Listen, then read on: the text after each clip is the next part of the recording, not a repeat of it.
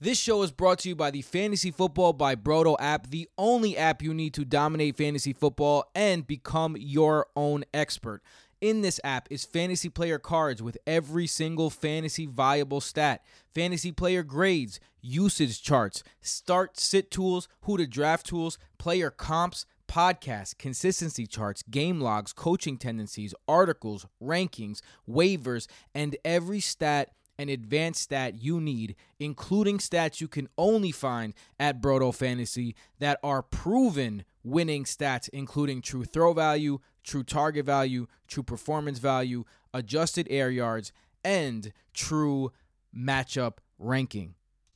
All this and more is available right now for free. All you have to do is go to anywhere you download apps and type in Fantasy Football by Brodo, and you just download it and become your own expert. Dominate your fantasy leagues with the only tool you need today. Hello, everybody, and welcome back to the Brodo Fantasy Football Podcast presented by BrodoFantasy.com and the Fantasy Football by Brodo app, the only tool you need to dominate fantasy football. It's the most wonderful time of the year where the footballs are throwing and touchdowns are scoring and fantasy points are here. That's all I got. Welcome. Bars. It is week one, the preview. I am your host, Tim Petrop. I am here with the director of content for Brodo and the lead writer, Mr. Matt Ward. What's up? What's up? What's up? I'm so happy to be here. This is the best time of the year, man. Uh, this is literally what I wait all year for. I'm so excited to be here right now. Let's do it, man. I can't I can't wait to get into actual matchups against actual teams. Uh, as you guys know, you're used to hearing Michael on this podcast as well. Michael will be here, as you guys know. If you've been a, a, a fan for a long time, Michael always misses week one because he's doing the big main event, uh, the high stakes league that that is all the pros play and all the amateurs play is the FFPC, and Michael is a one of the one of the uh, up high guys in in that uh, in that thing. I don't really know exactly what Michael does. I don't I don't I don't think anyone knows exactly what Michael does. Uh, but he works in the fantasy uh, with them and he analyzes fantasy with us. Michael is living fantasy football right now and He's there in the FFPC. Jason's also actually with him out there. Michael's putting Jason to work uh, with with the FFPC out there. So Shouts to Michael. But we are ready for week one. As you know, we always come at you. We're watching the Thursday night game as we're recording with you. And right now, Gabe Davis has scored a touchdown on a blown coverage, which is going to blow Twitter up uh, like crazy. First touchdown of the season. And also, something interesting Zach Moss on the field catching balls and not James Cook. Zach Moss on the field a lot. Already, we are blowing up all of our expectations, and it's only been five minutes. Uh, that's why you gotta love the NFL. With that being said, um, we are so excited to come to you today. And the reason why we can come to you today is because of our patrons on patreon.com slash Fantasy. Thank you so much. And if you want to support the show, join Patreon. The Fantasy Football by Brodo app, download it. I'm usually used to pitching you at this point, but I'm not going to do that because I got to tell you about what you're about to hear. Now, you guys know that we usually cover every single game. But since that since the inception, we were like we need to everyone to know what we think about every player because we need them to know because everyone's going to have a, a, decision to make that's different. Some guys might have to pick between uh, so we want to share our opinion on every single player. So the only way to do that in the past was all right, we have to talk about every single fantasy viable player on the podcast. But that's no longer like, you know, where it's it's it's like an old thing because now we have the app. And if you don't already have the app, the Fantasy Football by Brodo app not only gives you our rankings, our start sit tool, which shows you exactly not only who to start, but also look, we're not acting like we're perfect here. We tell you this person has a 67% chance of being better than this person. So if you're if you got a gut feeling about someone and you're like, "Oh, there's only a 45% chance that he's worse," then maybe go with that guy, right? We give you our we give you the full spectrum. Just like when we give you comps, we give you five guys instead of one. Right? This is what the Fantasy Football by Brodo app does. We have our we have our rankings. You can we have the true rankings. We have all the stats we use. Every single stat you hear, we're gonna use, so you can have your own opinion. And on top of that, Every single start sit question that you could possibly have, we are answering on the app. And if you want more insight, you can join us at Patreon and be part of the Discord. And the Discord is going to be a major part of this show, as you as you're going to be able to to tell. So if you want to join in on the fun, if you want to get in on the action, like almost like a 20 21st century version of uh, the call-in shows uh, on on like the the airwaves, right? Then join the Patreon because we're going to be talking specifically about that. So what is the what's the new format? What is it? What are we gonna sound like? Because we're still gonna be talk telling you guys about our favorite plays, everything you need to know. And the way we're gonna do is we're gonna have ten categories every single week, and each one of us, me, Matt, and Michael, are gonna give you our favorite guys in those categories. And these categories are basically all encompassing. So really, even though we're not talking about every single player, we're talking about most of the players that matter, and the ones that we don't talk about, again, you can ask us directly about on Discord, and you can uh, access them on the app on the Start Sit tool. Uh, these new categories, we're going to start with news and notes because that's the most important thing. We're going to have a lot of injury updates. We're already dealing with these injuries. Tier breaker up. We're going to be talking about the people who are going to break their tier ceiling and go into a different tier. So, for example, if he's usually a wide receiver two or he was drafted as a wide receiver two, he's going to be a wide receiver one this week. Then we're doing our tier breakers down. We're going to tell you who's going to not meet the expectation that they were either drafted to or that they've be- become accustomed to. Then, after that, the matchups of the week, where we're going to highlight matchups that you're going to want to start players in or you're going to want to avoid. Then, our Grand Slam Smash of the week. These guys are the guys that we think are going to win you a week. That's how much fantasy points they are going to score. Then, on the complete opposite of that, we're going to have the bench warmer of the week. These are guys that usually are in a starting lineup, but that we are sitting and not playing in our own starting lineups and beyond. Uh, the diamond in the rough, which is sleepers basically, uh, guys that are deeper. That if you need a play, these are the guys that could surprise. Our streamers of the week, as you guys know, quarterbacks, tight ends. These are positions where you do something called stream. If you're new to the vocabulary, it's when you switch players uh, every week or every other week, or basically it's it's a revolving door. Uh, and the quarterback and the tight end is usually where that revolving door is. We're going to be giving you our favorite streamers of the week, and then we're getting into our patron perks. The Patreon start sit questions, which even if you're not a patron, uh, we're to have good information in those start sit questions, and the recap of the Unlimited League. 32 Brodo patrons are pitting off against each other to see who is the champion. Six starters, no positions, all flex, two super flex. Uh, so eight uh, starters overall, only four bench players. So the waiver wire is going to be absolutely insane. 16 players per division, two divisions, 32 teams. We're going to be going over that. Basically, Sports Center for this league, which is going to be cool. Um, so I'm looking forward to all of this. Fire. Yeah. Are you Are you ready, Matt? Very fire. Yeah, very fire. Matt has been ready. Uh, but I got to tell you guys, as we get into the news. Oh, just before we get started, real one more thing got these cool drops. They're coming. We're having a little bit of technical difficulties on the drops. I apologize. All right, I apologize. But the drops are coming. I promise you that. But as you guys already know, if you're a fan of the Monday show, the news drop is the news drop. And there's only one Donnie H. So let's get this started. Bring us in, Donnie. With news, Donnie H. Those stories and more in just two minutes. Stay with us. Thanks for joining us this half hour. I'm Don Harrison. Around the world in 30 minutes. This is Headline News. Oh, nothing gets your juices flowing like a little Donnie H. All right. All right. So, um, speaking of juices flowing, uh, Matt came into the podcast very excited today, but also extremely disappointed because one of his favorite uh, sleepers and one of our favorite sleepers, he actually convinced me. I, I have to give Matt all the credit. I can't even say ours. It was his, but I'm on board. I'm just I'm just a passenger on this bus, but unfortunately, uh, the bus might have uh, popped a wheel today. Uh, Rondale Moore was forced from Thursday's practice with a hamstring injury and is undergoing an MRI. Now, Matt, you know more about the details of exactly what happened on the field. Why don't you share that with the people?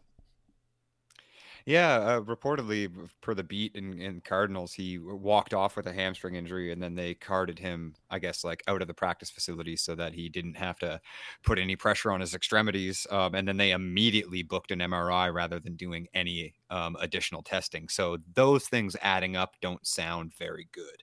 And I mean, Rondale was even going to be somebody that I highlighted in this podcast for such a delicious matchup against a poor Kansas City secondary and a, the highest over under of the week. And, you know, he was slotted for a, a, major role increase sans Christian Kirk with DeAndre out for six weeks and maybe some extra backfield work with no Chase Edmonds. And a lot of those um, dreams and hopes of mine in, in an increased Rondale role are looking a little shaky now with this injury designation.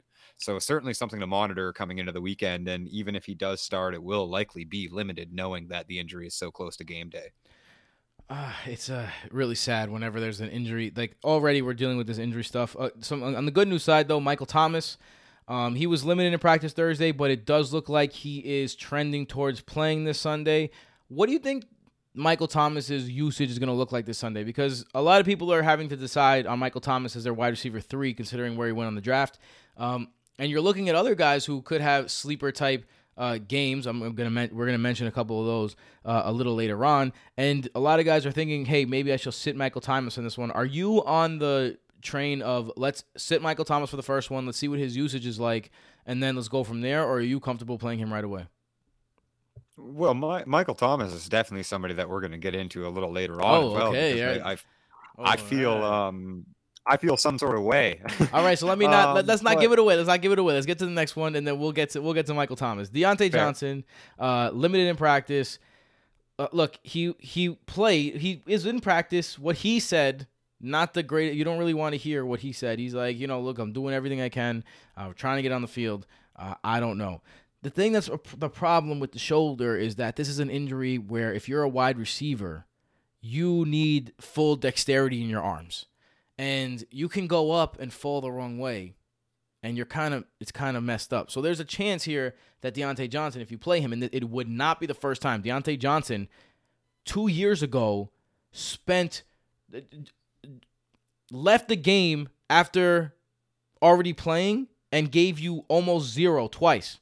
He did that twice, and the reason I remember that so vividly is because it happened to me. He was very good that season, that season where he broke out, but he did that twice. He ruined you because of that. Um, with that being said, uh, according to Rotoworld, George Pickens and Chase Claypool said Johnson looked good in practice today, so could be playing. Uh, how how are you feeling about Diontae Johnson? Are you are are you taking the chance and starting him this week, or are you a little scared here of because of this injury?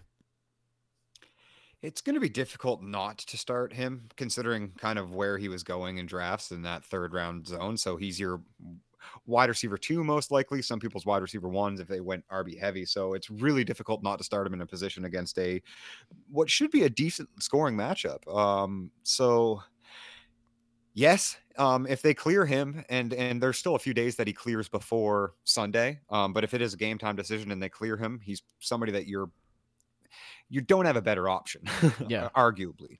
Um, but that also means that Claypool and Pickens could have some interesting upside, and if DJ is limited. So Fact.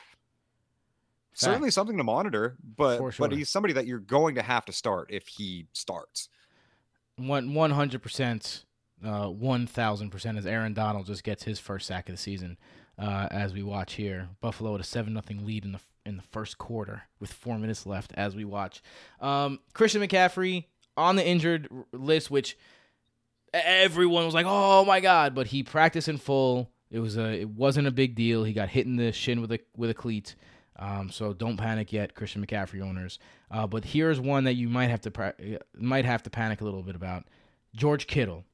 Uh, PFN's Aaron Wilson reports that George Kittle, because of his groin, is unlikely to play in Week One, and the beat goes on. Da da dum da dum. Another injury for George Kittle. It does. It doesn't look like he's going to play this week. It is trending in the wrong direction. Ugh, sucks. Yeah, I love me some George Kittle, man, and I mean this means big things for uh, Brandon Aiyuk. I guess is is increased role, but I I think this season meant big things for Brandon Aiyuk, regardless of who was sharing the field with him.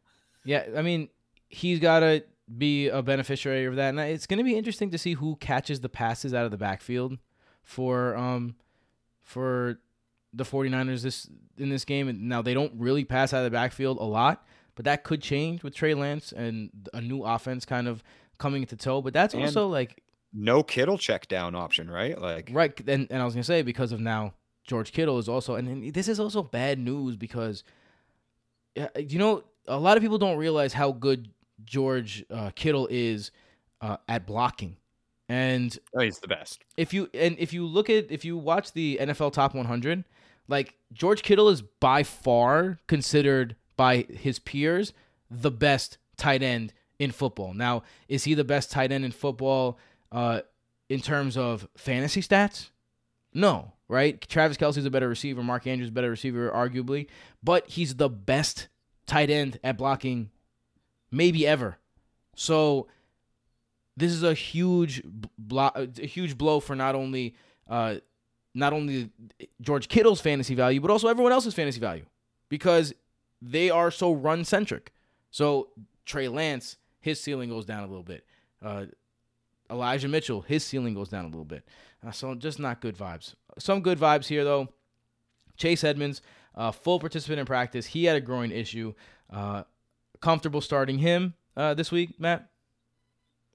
Yeah, I mean Edmonds posted himself on Twitter like kind of like a laughing like type of emoji. Like he doesn't really uh consider his injury important enough to even be on the designation list. So I, I think you're fine starting Chase Edmonds, but it, it might be a little concerning against a New England defense.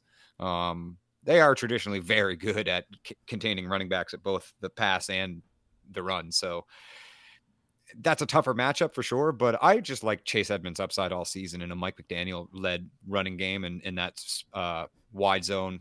Like they're they're going to be a different looking team, and I think Chase Edmonds has legit, you know, high RB two upside every single week. So yeah, start him up.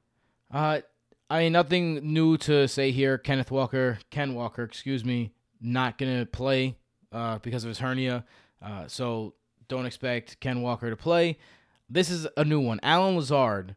So the news is that Allen Lazard got cleated, right? And that's where his injury is coming from. He did not practice on Thursday, which is not good. If he does not practice tomorrow, then he's as good as out, which makes Lope, Sammy Watkins, actually someone that might be able to be rostered. Because not only is Sammy Watkins the veteran at that point, but Sammy Watkins also has a history of going off in week one. Like he just goes off in week one and then never does anything else ever again. So if it's going to be Sammy Watkins, Romeo Doubs, and Christian Watson out there as the wide receivers, no one in that group has more than has any experience with Aaron Rodgers. Wow, Isaiah McKenzie just got the ball literally ripped from him. That's how you. That's how you play yourself Yeah, off the field, be, Isaiah. Should be Jamison Crowder, man. That's how you play yourself off the field. Um, so with it, let's get to Allen Lazard though. How how bad do you think this is? This is something that's new. Um, where would you transition here, if anywhere? I- I guess. I- I mean, Sammy Watkins isn't somebody that I'm at all willing to start on any week. I don't care who's on the field, but I, I mean, people are going to throw darts at him in DFS for sure, and I'm sure you could get some flex upside from him. I, think the biggest benefactor of that offense again is is just going to be Aaron Jones. In, in a- any time that somebody goes out or there's an injury or a change in the depth chart happens on the Packers, it's Aaron Jones that benefits because he's the most familiar, he's the most capable receiver, and if he is healthy, he's going to be Aaron Rodgers' number one target. Um, so another receiving option out of the mix, I just think that increases Aaron Jones' pass catching ceiling. Speaking of, uh, yeah, I mean, we're going to be talking about Aaron Jones a little later as well. Uh, J.K. Dobbins uh, doesn't look like he's going to play, but the status will be decided for sure on Friday. Did get a limited practice in on Thursday. Here it's reporting, Ian Rapoport on Twitter, that that Kenyon Drake is expected to be the de facto starter if Dobbins misses time. Uh, I know some people in the fantasy industry that I respect a lot that are assuming that Mike Davis is the person that's going to be here. Uh, either way, whoever's going to be the the running back i- in this offense is someone that against the Jets you're going to want to give a look at. Um, Yep. Would I mean which way? If you had to, I guess this is one where come join Patreon because you're gonna want to get our opinion on this. Um, also, let's not forget that we are gonna be having crunch time with Cass and Matt, I was gonna let you like uh, say like that you're gonna be on there too. Oh. Yeah, and Matt. Sorry, I, I was drum rolling for you. Yeah. So Matt, uh, yeah, that was that was a terrible terrible lead in by me. That that was terrible hosting. My bad. Uh, no, no, definitely terrible hosting on my end. But Matt's gonna be on there as well, and those are those are the questions that are gonna be answered uh, on Sunday morning. So take a look at that one uh, as well. So also, Van Jefferson expected to miss a couple games. One of them. So depending on who you're listening to, it's kind of crazy because some sources are saying that Chris Godwin is a game time decision for the Cowboys. Other sources are saying that Chris Godwin's going to miss four to six weeks. So it's like, where do you go with Chris Godwin? But the report is that he is a game time decision uh, right now, according to Greg Auman uh, on Twitter. Uh, I mean, not not much to talk about there for right now. Again, monitor that. Um, Dameon Pierce officially named the team starting running back. So if you were one of those, uh, look, I don't think any of the Brodo listeners went Dude, it and was spent. official. It was official as soon as they drafted him in the fourth round, and Marlon Mack was the only active running back on the roster. Like it, it's, or Rex Burkhead rather, because they I think Mack was actually after that. So like, yeah, man, it's been official the the whole time. It's this is so silly. His ADP rise is so silly. Uh, Jaylen Waddle full practice on Thursday. Uh, Sean McVay and Les Snead get contract extensions uh, through 2026, which around 2026 is probably around the time that um, it's just going to be like like all retired players that are allowed to play for the Rams because they're going to have one player making nine hundred. That's when their cap, like, right. Officially rolls over too. Yeah. Yeah, 2026 is a bad year for the Rams. Yeah, so that's probably going to be the transition time where Sean McVay is going to either transition into a booth or transition to another team. Um, Zach Ertz not seen at Cardinal practice. That is something to keep an eye on. Something in that uh, man, Rondale Moore would have been fucking phenomenal. Um, Michael Gallup again looking good according to his coach. Um, I, I think we'll stop it there. I think we'll, we'll uh, there's there's a bunch of uh, injury news, but nothing of uh, crazy importance besides that. Uh, so check in again uh, with the live stream. Not a lot also- of Cam Akers in this game. yeah, looks like that was one of the storylines. If you if you follow at Brodo Fantasy on Instagram, I, I I recorded a little video. Um, it's it look it's looking like a little 50-50 here. Maybe even uh, maybe even more. Might even a, a little more to Yeah. Hendo, to be honest. I haven't been paying attention as as much as I should be because of the podcast, but I, I don't I don't I wouldn't I don't doubt I don't I'm doubt low you. key like just snap counting at this point. Like I'm not. I'm really just trying to count personnel. All right, let's get into our first category again. Sorry for the uh, transition, uh, lack of transitions. Those are that's going to Oh, change. that, yeah. I mean, I was. Uh, but we'll go with tier breaker. Uh, damn, bam, bam. one of two guys. I mean, uh, one, two guys each we picked today that are going to be poised to jump a tier. So, for example, a wide receiver two jumping into wide receiver one. So, Matt, my brother, you first first preview pod for Matt. So let's get into it right away. I'm gonna let you get the first one on this one. Let the get the ammo ready. Pa pa pa. Who's your first tier breaker up? It's easy one for me, man. On brand always. The career resurgence of one Juju Smith Schuster begins on Sunday against the Arizona Cardinals. Michael's gonna love to hear I mean, that. Man, that that matchup houses the highest over under total of the weekend at 54 and a half points. And I think both of those teams are going to come out absolutely slinging it. Um, Juju's going to draw the coverage assignment of either the inexperienced slot corner if if he's playing primarily in the slot of uh, Trayvon Mullen, who allowed a 108.9 passer rating per um, coverage assignment last season, which is just absolutely hilarious. Yeah, like basically like Michael White could go in there and drop bombs on that kid because that happened. Um, and yeah, I mean, otherwise, if it's true that he's been playing as outside as much as he is, and and that's what he did in training camp, and that that's what we showcased a little bit in the preseason was a more kind of dual threat role, for lack of a better term, where he played in the slot and as the big bodied outside guy, and that would be uh, Byron Murphy, who boasted a laughable man coverage success rate of 57% in 2021. So the Cardinal secondary is their big hole, and they lost a uh, Chandler Jones in the pass rush, and you're giving Patrick Mahomes a little extra time in the pocket. Uh, he's going to find everybody. Um, yeah, and and like it is a new defense, and it's hard to pro- project, you know, um, exactly what they did last season into this season, but there's not that many personnel changes. I'm sure some of their prospects are going to get a little better and, and have better coverage ratings, but they allowed 39.9 combined points per game to opposing wide receivers last season, which was 12.9% above average. Um, check that out on the Brodo app. Um, yeah, they, they lost Chandler Jones and, and a few other key cogs in the linebacking core.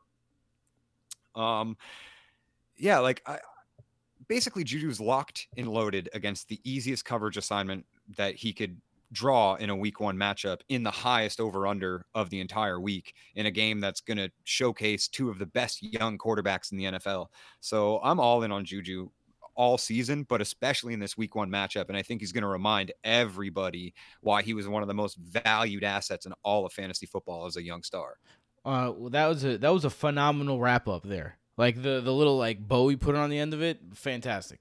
um, all right, the whole argument, great, but that little bow, that's exactly the exact sentence for this week when you're when you're talking about him. All right, let's go to my first tier breaker. I'm staying on brand too. I've been telling you to draft Kareem Hunt late in drafts because he's going way too late. And now's your chance to take advantage of that. Kareem Hunt, I think he's going to be an RB2 this week easily. Right now, he's RB 31 in the expert consensus rankings. I think that is insanely low, especially considering that it's the first game for Jacoby Brissett. I think that needs to be uh, that needs to be stressed. Jacoby Brissett is playing quarterback, and Jacoby Brissett is not going to light the world on fire and pass it all over the place. They are going to lean on this running game. They have two of the best running backs in the league. When Kareem Hunt offered, uh, uh not offered a trade, uh, demanded a trade the Browns literally laughed at him and said no. Because he's such a big part of their offense. People forget because he got hurt last year, and when he came back from the injury, he did not look like the same guy. Kareem Hunt is going to eat in this game. Um, oh, is that a little James Cook action? Oh, James Cook just fumbled on his first carry.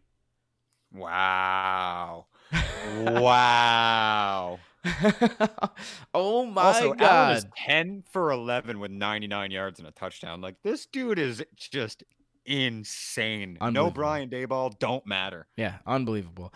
Um, so, so good man. Kareem Hunt, so good.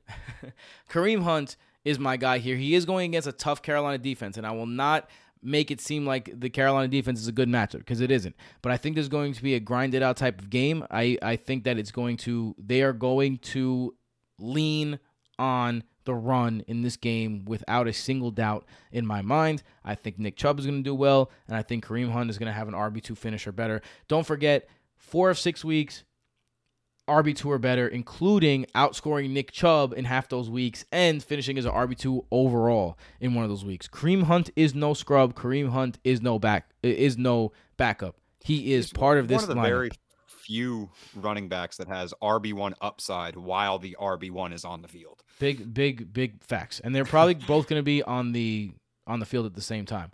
Oh man, Cam Akers did not look good on his first run. All right, anyway, uh Matt, who is your second tier breaker up? This is kind of why we uh, waited to talk about Michael Thomas because I think Michael Thomas has wide receiver one upside in every single week, and it's he's somebody that I struggled projecting. I'm going to be honest. Eh, there there are considerable reservations when starting Michael Thomas in week one of the 2022 season because he hasn't played since halfway through 2019. But I don't have any of those reservations if they clear him to play. He does have that little nagging hamstring injury, but there's kind of a funny joke in like Saints uh, fandom circles that like Thomas always has a hamstring injury in the preseason, like literally every year, and he just hates training camp. Like I really think he's just like I'm too, I'm way too. He's Iverson, man. Like practice, you're talking about practice, and and that's kind of like I like. You know, I don't think that hamstring injury is uh, something that people should really be that concerned with unless it legitimately keeps him out because he's already been limited in practice and he is practicing.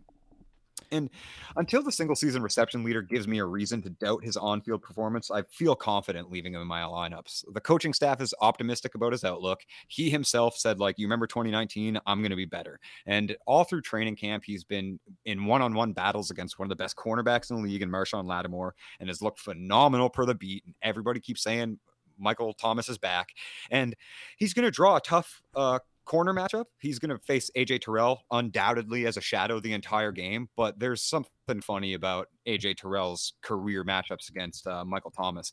He's allowed nine receptions and 105 yards in the last two matchups that they played against each other in 2019. Both games, nine receptions, 105 yards. Oh, so, So, like, each, AJ not Terrell can't- combined. I was gonna say that's pretty No, good. no, no, okay. not combined. Okay. In both games, each. Wow, Both that's- were a nine reception, 105 yard stat line. Yeah. So Michael Thomas just owns the AFC South, man, as far as cornerback matchups go. So that's also not a matchup I'm worried about. And I'm pretty high on the Saints offense in general entering 2022 against the Falcons, who really it's just a ragtag makeshift crew of defensive rookies and like veterans on the way out because they're in full rebuild mode. Like AJ Terrell is the lone bright spot and they made sure to re-sign him to a nice contract. But other than that, man, any of their good defenders from last season, like Foye, um, were smart enough to get a, get the hell out while the getting was good. And like you know, the the leading the NFL's leading tackle leader is no longer there, and they're replacing him with a rookie. So that their main cover linebacker is going to be a rookie. Their main cover two corner is going to be a rookie. Their main safety. So it's a, just an easy eating matchup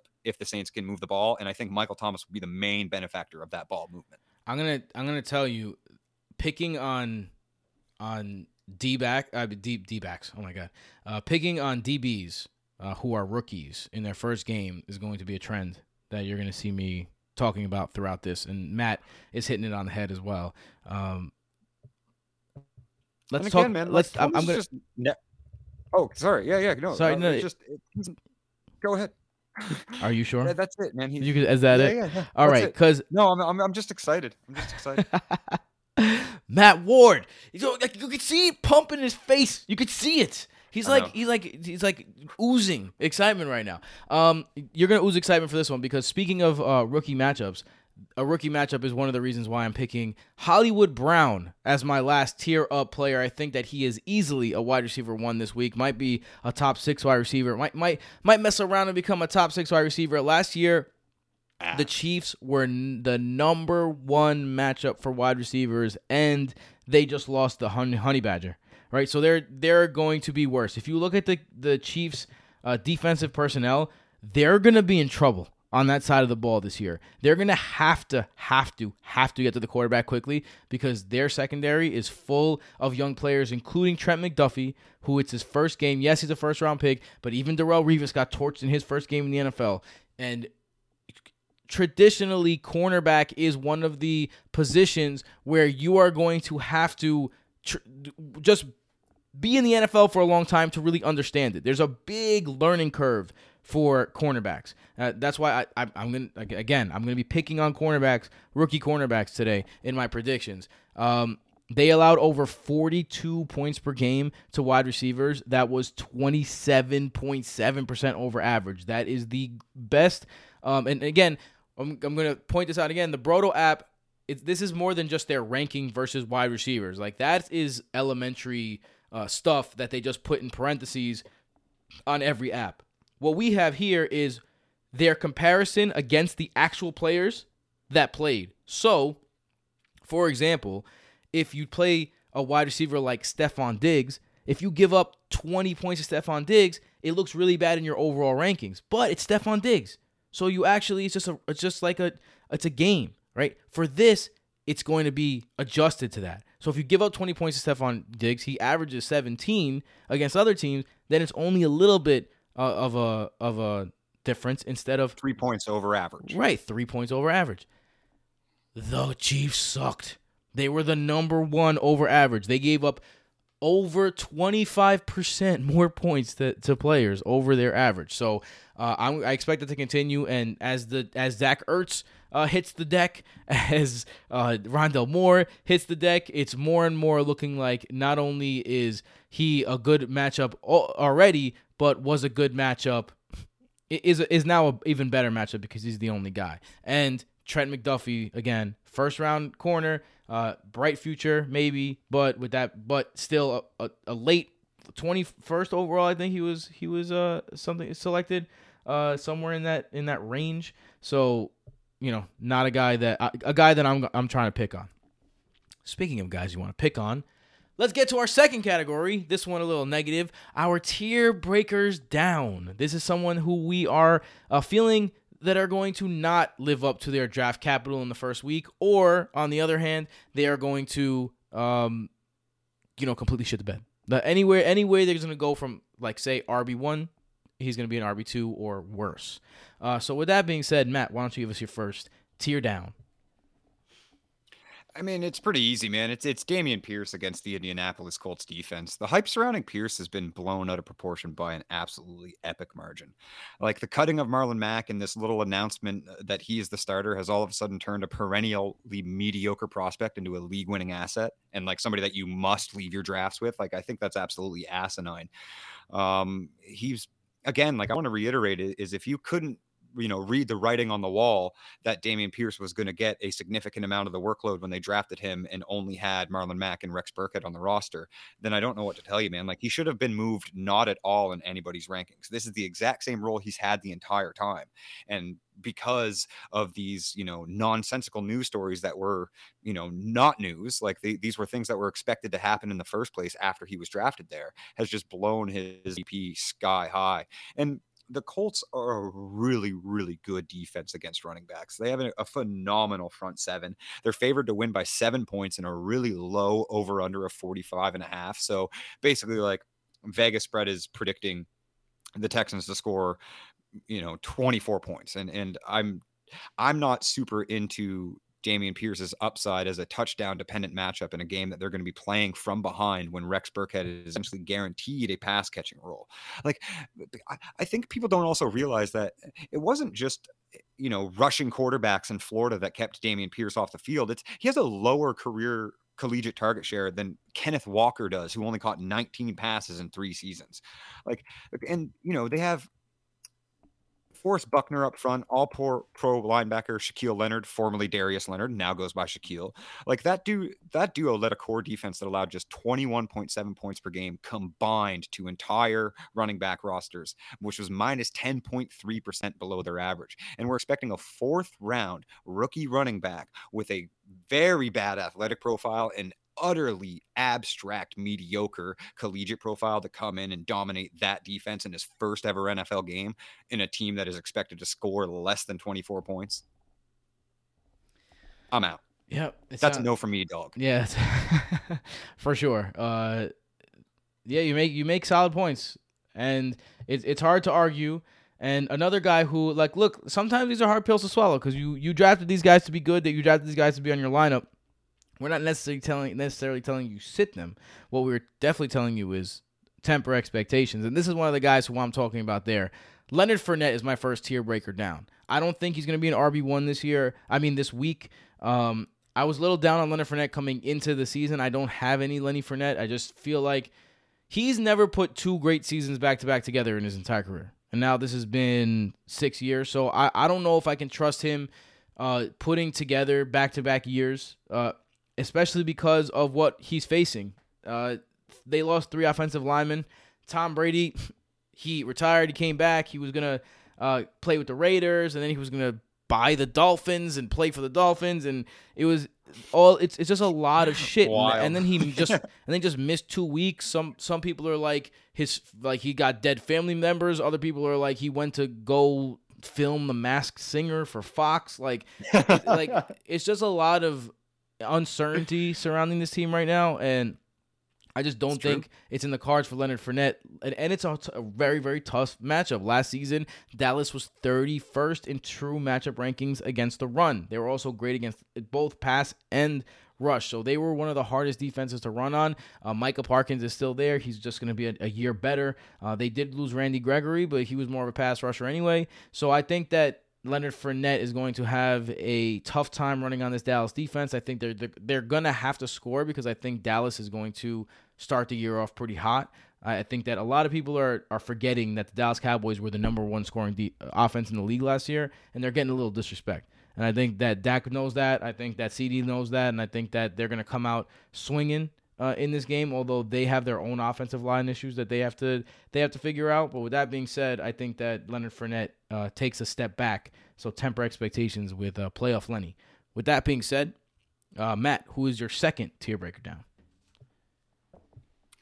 Well, I mean, this one's a little disappointing for uh, I, I think a lot of people considering the the potentially you know juicy matchup but it's miles sanders uh, against the lions. I, I, don't think he's going to live up to expectations and i mean f- first off I, I, guess he has been limited throughout the entire preseason. It's worth mentioning uh, it, i'm not just trying to pick an easy out because he's barely practiced. So this is more of like people are going to lean on him if he does get the nod to start and i still think that's going to be a terrible um we've seen him in a limited role and on a snap count before. That's two things that are detrimental to his fantasy production as he's like he well, he's heavy reliant on increased volume. He's got great efficiency, but that efficiency doesn't mean anything because the Eagles just refuse to use him as a three down back. There's been lots of good hype about uh, Kenneth Gainwell from beat reporters in his pass catching role. Um, they signed Trey Sanders off the waiver wire, which I mean, I, I, do think that's a little bit of early down insurance because Miles Sanders has been hurt um, so frequently and again, like Boston Scott's still there, who's looked looked good last season, took some work away from Kenny Gainwell, and I think is more than capable back. So I think they're going to enter week one in a heavily split touch committee. Um, and furthermore, like the Lions defense is, I think, going to surprise a lot of offenses this even Um, this season. Uh, Aidan Hutchinson is no joke. Like, yeah, I, I, do prefer Kayvon Thibodeaux as a Ducks fan, but like that kid anchoring anchoring the edge as a run disruptor is definitely going to improve that defense from day one onward. I think they're going to be really competitive against the run. They're still going to have issues against the pass, but that's where things get shaky for Miles Sanders because he hasn't been used as a pass catching back since his rookie season. And they have Kenny Gainwell and they have AJ Brown and DeVonta Smith after a really great rookie season in his sophomore breakout coming up. And, you know, so I expect the Eagles to kind of air it out against a questionable secondary because the Lions are going to be good against the run this year. Um, and they're going to use their supplementary running backs after they gain a little bit of lead because Miles Sanders has been on the injury report all preseason, all training camp. So if he is healthy enough to go in a snap count, once they get that lead, they're going to pull him out of the game and just be like, well, let's just let Boston Scott run the clock out. Oh, I have I have some shares, so I, I hope that's not the case. But you're making a me comp- too. You're, you're, making a compelling argument. Um, it's true though. I, I, don't feel great about this matchup, as juicy as it might look from last season perspective. Uh, speaking of shares, uh, I'm in a dynasty league with Mr. Matt. Uh, he he keeps trying to get, he keeps trying to send me these trades that are you know fair on paper, but it's hard. It's hard to trust Matt because he's such a dynasty mind that I know that if he's trading with me, I'm not I'm not winning. I'm not winning that trade. it's a dynasty trade. So I know if he's if he's offering the trade, I got to offer the trade. I got to offer the trade to have a chance of. Well, I'm not accepting his trade. Guy. What do you think this is? What do you think? but anyway, uh, one of the guys that I'm putting my my uh, my money where my mouth is per se is DK Metcalf. That is my tier breaker down. I am sitting DK Metcalf uh, in favor of Rashad Bateman uh, week one in that dynasty league. The reason I'm doing that is very simple. I'm not going to sit here and talk about stats and this and that, and I'm, I'm definitely not going to talk about the small sample size where Geno Smith had a pretty had some pretty good success with DK Metcalf.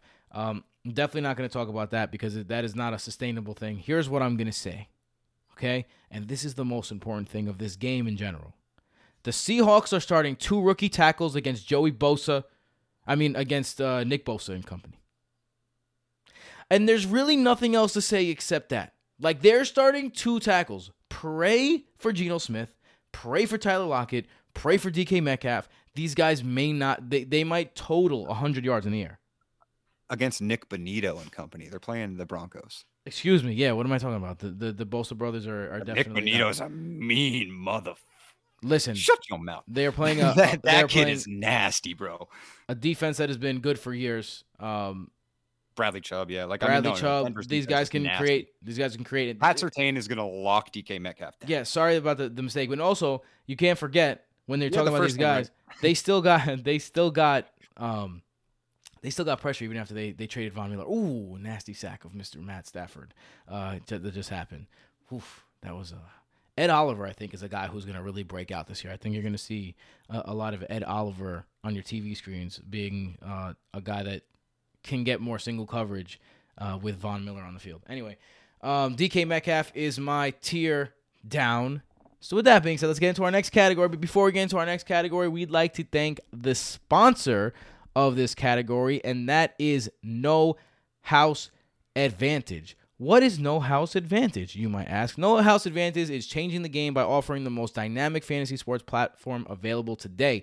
Playing pick'em contests versus other people for a shot at winning $150,000 plus in cash. Download the app, choose a contest, select your player props, earn points for correct pits, and climb the ladder for your shot to win big money every week. You can test your skills versus the house and 20 times your entry if you hit all your picks. Bet on the top five player pop over unders or individual player matchups across every major sports league, including the NFL, NBA, MLB, PGA, MMA, and NASCAR. If you sign up now with the promo code BRODO at nohouseadvantage.com or if you download the app wherever you get apps, uh, just search No House Advantage, uh, you can get a first deposit match of up to $25. Make sure you check out No House Advantage today and experience daily fantasy redefined because it's not just how you play, it's also where you play you do not want to miss out. So thank you to our sponsors uh, for for doing that and and uh, and No House Advantage.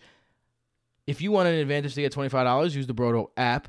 Let's talk about some advantages on matchup of the week, and I'm gonna start this one, Matt, because I'm not, I, I don't have stats that I, I, want to.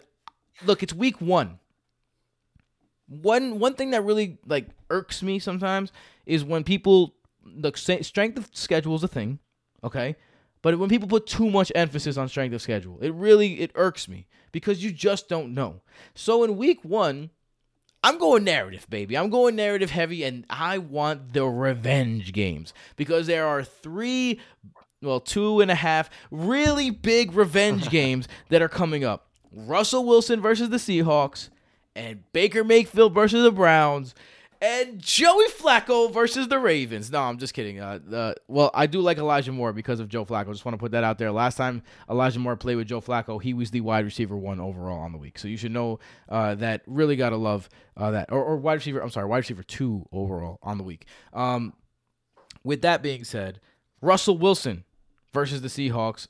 I think he's going to go crazy. I know Michael is in agreement with that. Michael even likes Albert O as his favorite tight end streamer of the week uh, because of that.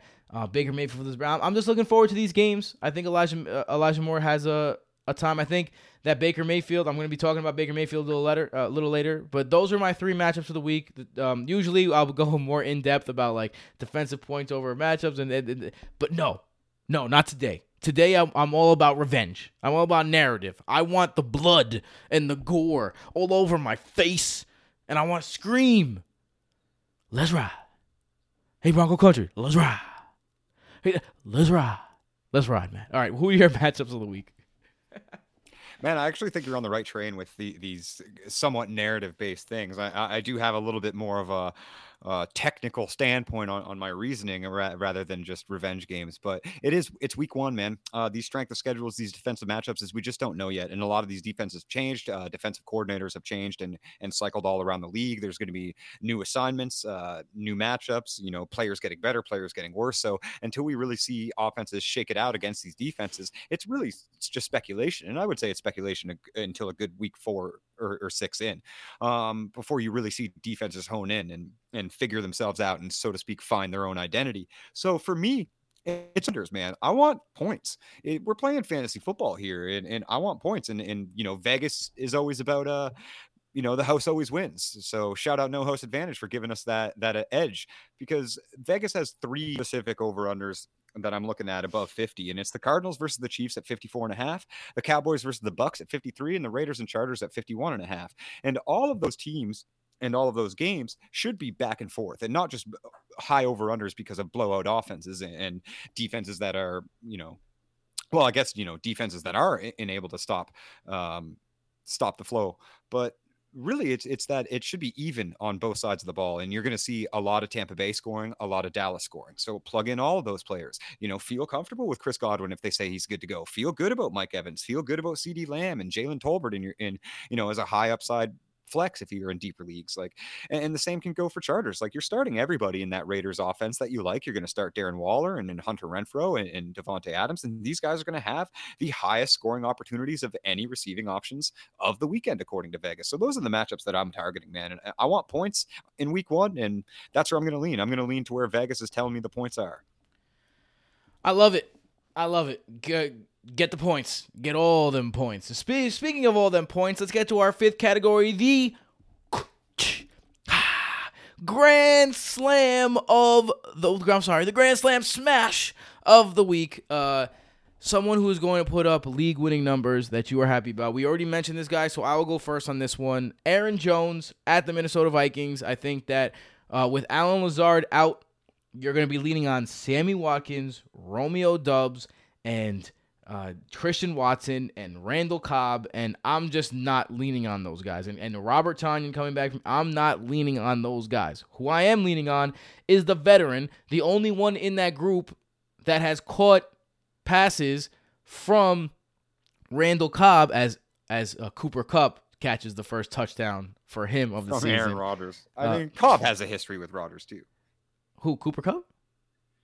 Oh no! I, No, I, oh no! I'm sorry. I, I'm From pivoting. Randall Cobb. we're uh, we're no we're uh, sorry. Cobb and Kupp do sound similar, but Kupp just caught a touchdown, the first touchdown for the Rams, uh, Oh. as we watched live. But yeah, Randall Cobb maybe a sneaky start, by the That's way. Uh, maybe, but Aaron Jones is the guy. Also, he was a RB one in his last two games in Minnesota. Um, at, in Minnesota, at, like I said, Allen Lazard might be out. He's going to be the go-to guy in this passing offense, especially today. He is already like ranked an, uh, an RB one, but I think he's going to break uh, the tier. He's going to be one of those guys who is. Um, you're definitely gonna be happy you drafted after week one. So I'm going with Aaron Jones as my first Grand Slam smash of the week. Who are you feeling with your first Grand Slam, Mister M- Matt Ward? Uh, the king himself, Derrick Henry against the New York Giants. I mean, man, people have their concerns about Derrick Henry's injury in, in the foot, but as long as that guy's got two legs attached to his hips, I'll start him in any lineup. Even as the new season approaches, the Titans are a lock and a guarantee to do one thing and one thing well. We were talking about all the variants entering the 2022 season. Well, the Titans will run the damn ball, and we know that. We know that if Mike Vrabel's the head coach, whoever that lead running back is, is going to get 25 carries. And Derrick Henry was on a pace to be the first running back ever in the history of the NFL with back-to-back 2,000 yard seasons before the injury. Um, he was averaging more points per game than half the quar- uh, quarterbacks in the league. Uh, it's a slow-paced matchup with a really with one of the lowest over/under totals of the week. I think fans and managers can expect a grinded out game with Derrick Henry getting his usual insane workload against a really weak defense. And I think their biggest upgrade on defense is a player that's likely not to play in week one, and that's edge rusher and generational talent, Kayvon Thibodeaux. Um, and if Tibbs is off the field as well, there's no real contingency for somebody to anchor one side of the field like he can when healthy. So, I mean, I really think Derrick Henry is going to have a field day running in whatever direction he wants against a Giants defense that didn't do enough or much at all to really improve. Um, yeah, it, it, you're going to be like start Derrick Henry. That's 25 points. Uh, I'm going to stay in the AFC South, and I'm going to go Michael Pittman at the Houston Texans. And the same theme is going to be coming up. First game for starting cornerback Derek Stingley Jr. He was the third overall pick, but that's not going to stop me. Um, I'm picking on the rookie cornerbacks. That's one of the reasons, again, why I like Rashad Bateman against Sauce Gardner as well. Like I told you, I'm starting Bateman over Metcalf. Uh, so I'm putting my money where my mouth is on that this week. So That one does kind of worry me because it's not like like Bateman's a rookie too, basically. I mean, uh, he played last year. Uh, look, he's gonna get the. He's gonna get the. He's gonna get the. I'm look. giving him a grace period because it, you know he only played like whatever seven games. He played more games than Sauce, maybe, but you know, Sauce is so good, Yeah, man. You should be is- really happy about that. You're right. I, I am. I am. I'm As a Jets happy. fan, you should be like, he's not scoring at all. No, I'm, I'm. I'm with no bias in my heart. I say this because I'm going to be fading a Jet in, in a second. I'm going to be fading a Jet in a second. Um, Michael Pittman at Houston again. I think one of the other reasons is Matt Ryan's first Good matchup. game. I gotta say, like, I, one of the guys that Matt is is trying to trade me is Michael Pittman, and and and I get why everyone's so uh, high on Michael Pittman, but I gotta say his value to me is very questionable, right? And I'm not just talking about this game. I think he's gonna be very good in this game, but you got an aging Matt Ryan. You don't really know what he still has, what he can still bring. He's been declining for the last three, four years, really since the since Mike Shanahan. I mean, since uh, Kyle Shanahan left him, he's basically been on the decline, except for one uh, outlier season. Then you have so that's an uncertain quarterback matchup. You also have a guy who was 29th in points per game last year. Like he did not do a lot with the targets that he had. Is Matt Ryan that much better than Carson Wentz? I don't think we know. But in this game against Houston, I think he has a chance to go ape shit. I think it's going to be a lot of targets for him. Um, specifically in the red zone. I don't think the Colts are going to have any problem moving the ball against this Houston defense. I think there's going to be some play action bombs that Michael that Michael Pittman might uh, do. I think if you're going to bet touchdowns, I think Michael Pittman's a, a, as good a player as anyone to catch a touchdown uh, this year. So, I mean, this game. So uh, if you drafted Pittman high, I think that he's going to make you feel happy after that first game. So Michael Pittman uh, is my um, grand slam smash of the week. Matt, who's your second guy? I mean, congrats on any discounts that were managers were able to pull off due to the looming suspension talks because Alvin Kamara is about to explode in week one and boom, boom. let everybody know that he has RB1 upside matched by few others at the position. Um, I, I, was talking about it earlier. Like the Falcons defense is just filled with first year players seeing their first action as NFL starters. Uh, reigning tackle leader Foye Oluokun is signed with the Jags this offseason, uh, leaving a massive void in the middle, which is somewhere that Kamara kind of has traditionally struggled with running between the tackles. But with literally like no LB1 in the middle for Atlanta, I think teams are going to be able to burst the ball on them easily on the ground all season long. Troy Andersen kind of figures out his NFL space. Um, and the Falcons last season, like it's not like they've improved at all. They've kept a lot of the same young budding guys around to try to develop their defense in house. So they've only really gotten worse and, lost positions. And they allowed 27 and a half points per game to opposing opposing running backs last season. Um, same coaching staff. Like Kamara's just elite in every aspect as both a rusher and receiver. He had a massive target share. Uh, I, I think he's the wide receiver too, alongside Thomas. Like I am high on Olave and Jarvis Landry, but you know, Jarvis is learning a new offense. Olave's first year in the NFL. I think we can taper expectations on those guys a little bit. I think Jarvis will eat into a bit of Olave's target share, and Kamara and MT are going to reign like they did in, in 2019 and 2020. Um, I just think against Atlanta, like I'm, I'm high on that whole offense against that team. We traditionally score a lot of points against the NFC South, like Brady and Tampa included. It's just a division that we can run an offense against. Um, so yeah, I say we because if, if, the viewers don't know, I'm, I am a Saints fan. I was gonna say you got um, so caught with the we. Why their uh, the why their name name dropping is uh, coming up so often in Week One, man. But I, I, don't think you should have any reservations about starting any Saints player against the Falcons. Um, and you know the Saints kind of have like they have a very good defense, yes, but that's just going to open garbage time up for Kamara because they're still going to need to get first downs to kill the clock out. And, and Mark Ingram is is aging, and he's going to be more of a goal line one yard thumper this season, and probably has a bit of touchdown upside. But I do think they're going to run with Kamara more, and he's still the number one pass catching option out of the backfield, and will still command close to a twenty percent target share.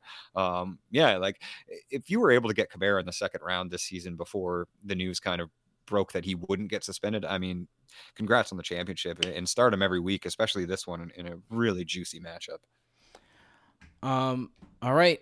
So that was the positive, and again, we just got to balance. It's all about the yin and the yang. You know what I mean? For most people, don't know it's not yang, it's yang, right? So it's yin and yang, and you know, I got a tattoo of that, as you as you can see here. By the way, uh, R.I.P. Mac Miller. Uh, died, you know, died a few years ago yesterday. So R.I.P. Mac Miller, one of the goats. Uh, still a guy who I feel like is like my therapist almost. But with that being said, um, let's go to these bench warmers of the week. A guy that usually you would start, uh, but you're sitting. Matt, I've started off the last couple of um, times, so why don't you start off this time? Yeah, I mean, c- can I do Dameon Pierce? no, I'm just kidding. um, yeah, my my, my uh, bench warmer of the week is is Drake London. Uh, speaking of that New Orleans matchup that we got going on, Drake London draws lockdown Lattimore in his first ever NFL game. Uh, the same Lattimore that excels at snuffing out bigger receivers specifically. And like, yes, Marshon got cooked by Stefon Diggs, and he's a little susceptible to crafty route runners um, and like smooth separators, so to speak. But the type of separation that London draws is the type of separation that Lattimore is just absolutely able to deny. So, like, what would Drake London's highest comp be? It would be like a Mike Evans, right? Well, in six career games, or five rather. He was I forgot he was hurt for that second matchup in his first season. This is Lattimore's stat line against a Mike Evans type receiver, big bodied receivers, Mike Williams type receivers. In 2021, he allowed two receptions for 48 yards in one game against Evans. In the next game, one reception for 14 yards. In 2020, one reception for two yards. Mike Evans' best game ever came a few weeks later against Lattimore, four receptions for 64. And in 2019, in his only assignment against Mike Evans, he allowed three targets, no catches catches, no yards. Like Lattimore is just an under your skin, stick to a big guy like glue. I'm not letting you jump on me. I'm not allowing contested catches. Yeah, you can separate off of him, but Drake London in his first game is not going to be able to separate off of a top two cornerback in the NFL in a 100% of his snaps. Lattimore will shadow. I gotta say, betting against rookies in week one is usually a, a winning strategy. I know it didn't work out. And I mean, it's it's Mariota's first game. It- It's the Saints, you know, kind of revenge tour against the NFC South after being one San Francisco overtime win away from making the playoffs in the first place. So yeah, I, I feel good about New Orleans matchup on both sides of the ball, and not so great about the Falcons options. Let's go to my first uh, bench warmer of the week. And Matt, you says you pick someone that was playing against your team. I'm playing someone who I'm talking about someone who's playing my team, and that's Breece Hall of the New York Jets. I am. Uh, I'm going away from Breece Hall this week. I'm actually trying to sit him as best as I can. I was going to sit him for Rondale Moore, but he looks like he's not playing. But I don't want anything to do with a rookie who's playing with Joe Flacco against the Ravens in week one. Lamar Jackson has been historically great in week one. I don't know how much opportunity he's going to have to score. Now there is some there is something to be said about his possibility to work in the pass game, but I just think Michael Carter is more of the uh, the vet at the moment. So yeah, you know it's not that much, but he's basically a vet on the Jets. The Jets are a very young offense. Uh, I mean, uh, the Ravens defense is so much nastier than people are giving them credit Yes. for, and Vegas is giving like that defense is healthy again. They they have Devin Ojabo added, like they they just got meaner and meaner. And Yeah. all of their draft picks essentially went to just shoring up a defense that is already terrifying when healthy. For sure, and and I think a lot of people forget how many injuries the Ravens had to deal with on the defensive side of the ball uh, last year. Uh, with that being said, uh, I'm still I'm, I'm I'm sitting Breece Hall. There, there's a chance that he gets a big play. You know, like he's he that's you know he's Breece Hall. Like he's he ran a four four. He's like a, four three. Excuse me. He's a, he's one of the top. Like he's he has big pay potential, but I just don't think he's gonna get the snap count uh, right away, especially with Michael Carter and the passing work that might happen. I'm not taking a risk on him breaking off a big run against the the Ravens. I don't like Breece Hall this week. I'm trying to sit him if I can. I have him ranked outside my top. Tw- I think I have him ranked like RB 31 uh, at the moment. So if you have to flex him, I guess you can try. But I'm not riding him. I'd rather see Breece Hall next week um, against someone in the AFC North against the Browns um, before I see anything else. So uh, I'm gonna sit Mr. Breece Hall if I can in this matchup. And I told you guys, I told a lot of people when I was giving advice, especially in the Discord, and some and and there was uh there was a few people that took this advice is if you take Breece Hall, then you can kind of handcuff him for the first week with Kareem Hunt. If that makes any sense. Like uh, Kareem Hunt was going so late, you can get him in the seventh round. He's on your bench. You can feel comfortable starting a guy like Kareem Hunt over Breece Hall this week, a guy like Chase Edmonds over Breece Hall this week. I think that those guys who you were getting later and might be the first running backs on your bench, uh, if you are if you drafted Breece Hall earlier, I think you can kind of count on them to take over for Breece Hall today. Um, I mean this week. All right, Matt, who is your second um, bench warmer? Uh, it's it's David Montgomery versus the highly touted San Francisco 49ers defense. And, and it just like it's pretty easy fade for me. And, and I think it should be a pretty easy fade for managers. Montgomery was already going a little later in the RB dead zone there. So you probably should have shored up your running back position before that area happened. And if you were going, you know, late RB, there were some better options than him late, even like a Chase Edmonds, for example. so I don't think uh, David Montgomery for anybody should be a must start. They have the worst offensive line in the league per PFF. Uh, he's facing Fred Warner and Nick Bosa in the box. Justin Fields is going to vulture some rushing. Khalil Herbert's going to vulture some touches. And I mean, it's going to be a low scoring affair with Justin Fields being under constant pressure and the Bears likely playing from behind early, which is going to create a ton of scrambling opportunities and short checkdowns to Cole Kmet's and Darnell Mooney's and slants. It's just a bad game script for David Montgomery all around. And I don't think he's even highly projected, but I know that a lot of people like Monty and, and are leaning on you know that production in a flex spot even and i think you're going to find better production elsewhere for this week one matchup All you got to say is fade David Montgomery, and I'm, on board. I, I, I, I gotta say, I think he's the guy. It's, it's not a difficult fade, but I, I, think people are kind of overlooking how really tough that San Francisco matchup is going to be to run on with this game script. One hundred percent, and and catch passes on. I think people are like, oh, so they're gonna they're gonna fall down behind, so he might catch passes. Like, and what makes you think that? No, that just means Fields is going to get 120 rushing yards. Right. Like, that's you know, it's not. Exactly. It's not a Montgomery's going to get checked down garbage time now. It's it's a Justin Fields is Jalen Hurts. uh, speaking of a guy who I'm easily fading, this one again I think is a little bit of just I just feel something coming, and it's Josh Jacobs at the Chargers. Now the Chargers were a really good matchup for running backs last year. They were the fifth, uh, the fifth easiest team to run on. Uh, Brandon Staley's uh, defenses um, before he left uh, used to give a run. They were they were a run funnel uh, before he left. Uh, I'm sorry, before he left the Rams, they were a run funnel, and then he brought that over to the Chargers, and they were kind of a run funnel defense last year. They allowed 30 points per game to running backs. But the reason why I'm telling you to sit uh, Mr. Jacobs is because I don't think there's any guarantee that Josh Jacobs is going to touch the ball more than 10 times in this game.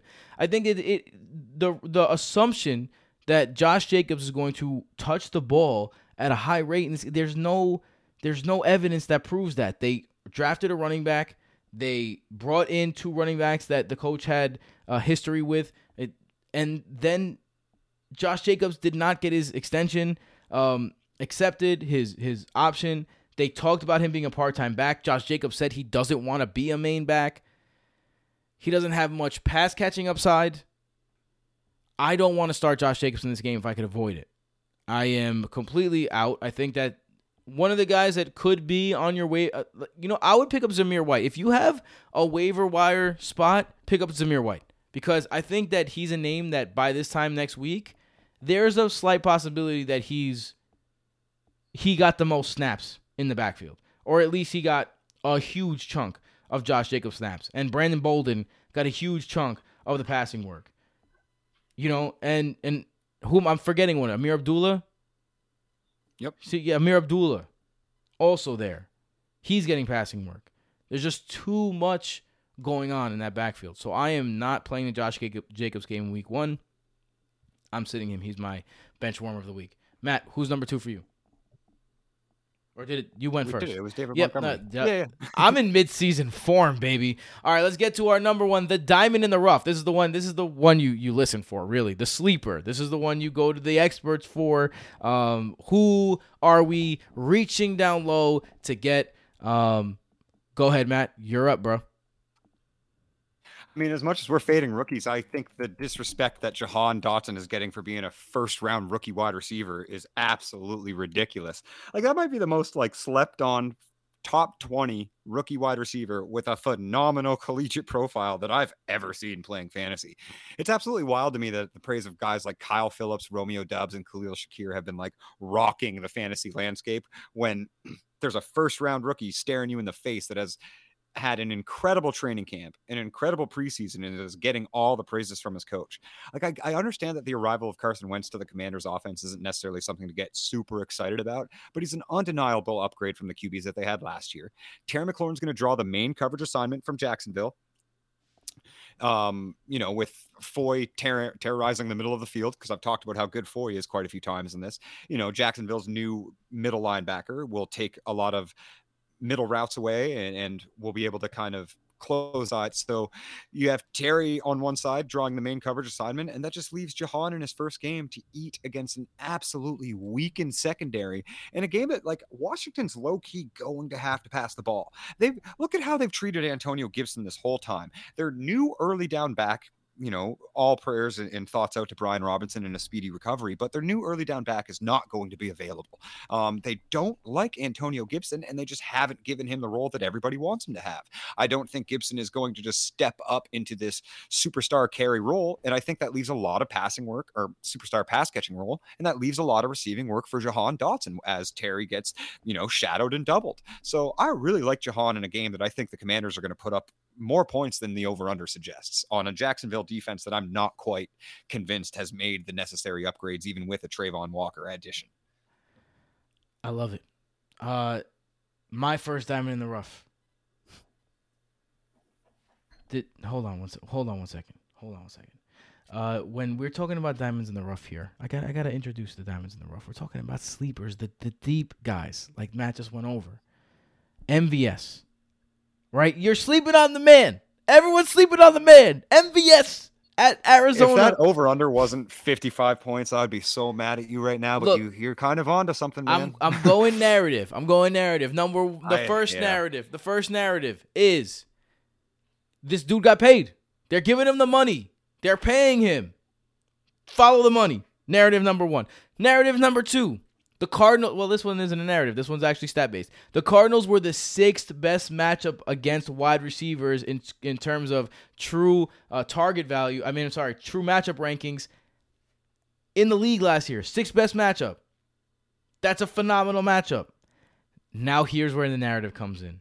You think Patrick Mahomes hasn't been listening to everyone? You think Patrick Mahomes hasn't been tuning into the fucking uh, podcast that Tyreek Hill's been doing and talking about Tua? you think that he's not paying attention to everyone saying that he's not going to be the same guy without Tyreek Hill? Bro, this guy is going to unleash a 70 yard bomb in this game. I could feel it in my bones. And it's going to be to MVS. And MVS is going to eat off one catch in this game. But I think he could do even more. I think that you're going to see MVS's skill set put in the best spot to succeed. Now, am I telling you he's going to be Tyreek Hill? Absolutely not.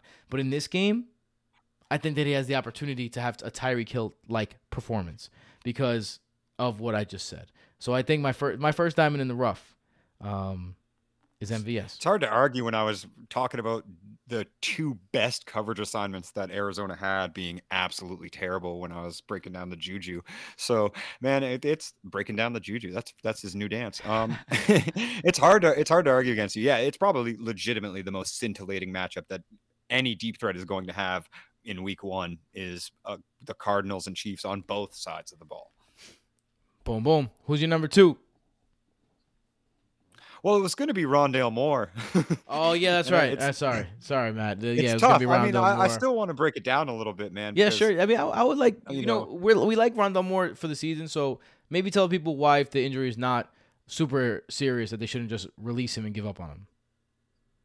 Right, and, and I, I was going to touch on it regardless because the injury is obviously disappointing, and and we're hoping for the best, and it's something minor, and even if it's you know keeps him out for week one, he can come back in a full role in week two. But I just think he's being egregiously ignored as an early season riser. Um, should he remain healthy on one of the league's most potent offenses, he was a polarizing player as a rookie for good and bad reasons. Like he had just several phenomenal highlights where he showed his otherworldly athleticism and open field ball skills.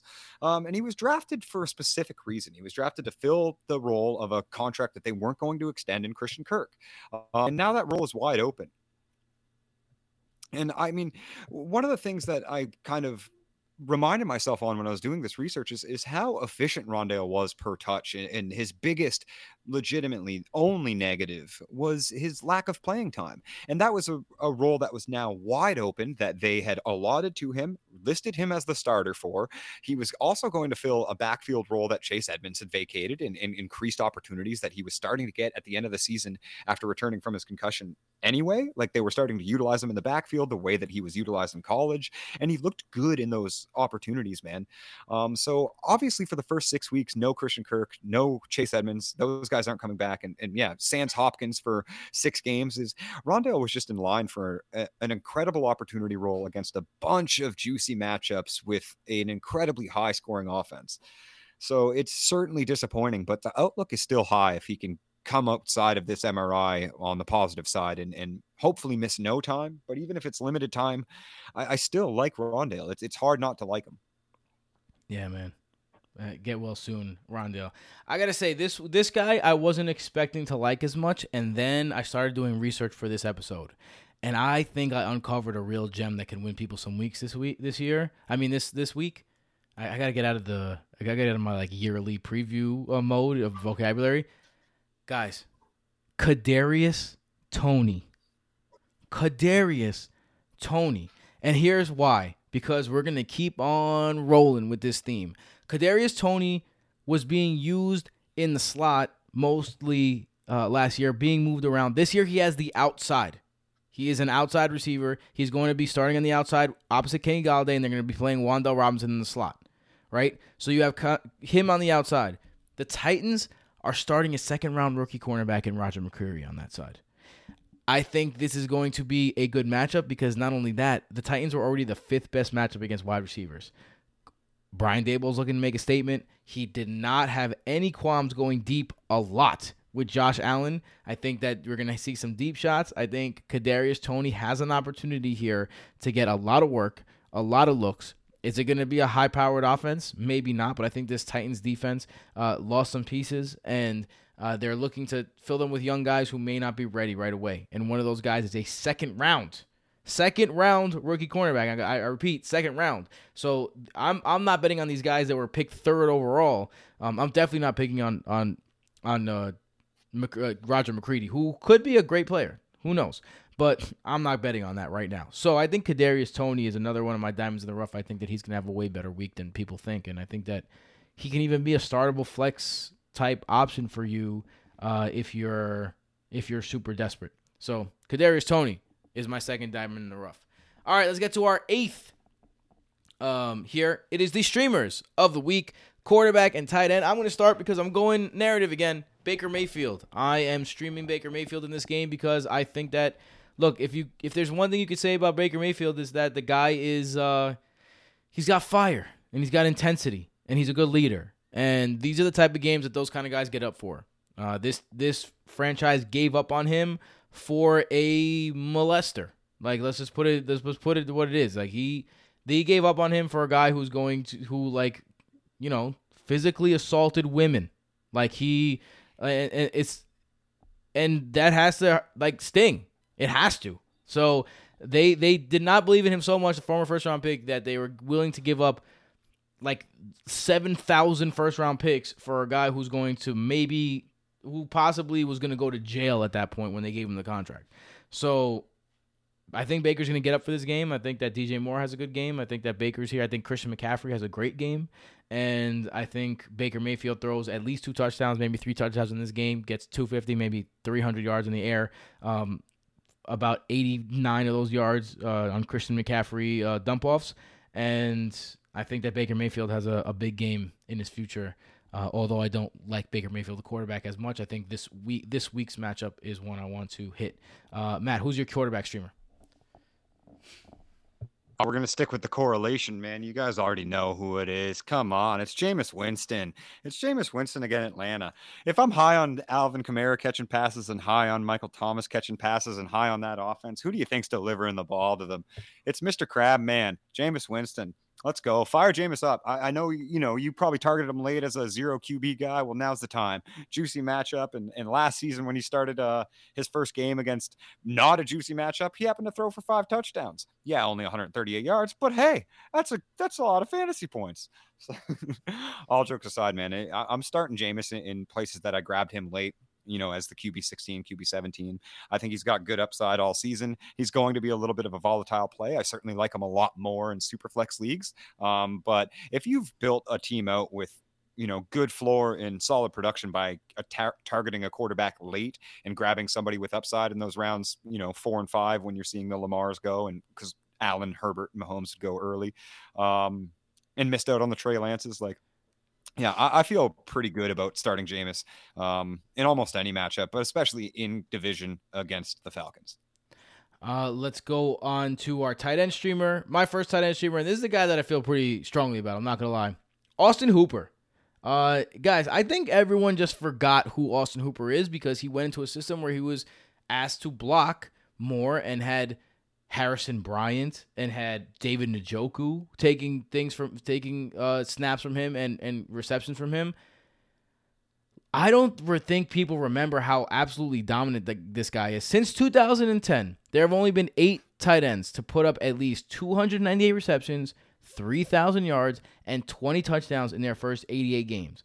The names of these guys Gronk, Travis Kelce, George Kittle, Jimmy Graham, Zach Ertz, uh, Jordan Reed, Eric Ebron, and Mr. Austin Hooper. This guy is a two-time two-time Pro Bowler, back-to-back years, uh, easily a tight end one, and this is a team that and, and a player that utilizes the tight end. If you remember, D- Delanie Walker was always someone who was utilized. Uh, Anthony Firkser was always someone who was a sleeper, but didn't have the talent and still kind of had a few games. Now this is the best tight end that the Titans have had since Delanie Walker, and I think people are sleeping on him. I think that he has his resurgence and he starts against the Giants this weekend. Uh, I think that it's it's Austin Hooper, baby. Uh, that's my tight end stream where I'm putting my money where, my mouth is. I'm streaming him in like three different leagues, and I'm all the leagues that I'm streaming tight ends. I'm streaming Austin Hooper this week. Uh, so Matt, who's your tight end streamer? Oh, Mack Truck, Mo Alie-Cox uh, versus Houston.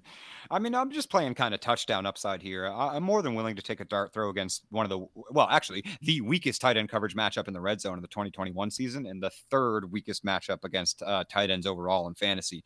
Um, they really didn't do that much to improve that area of their defense.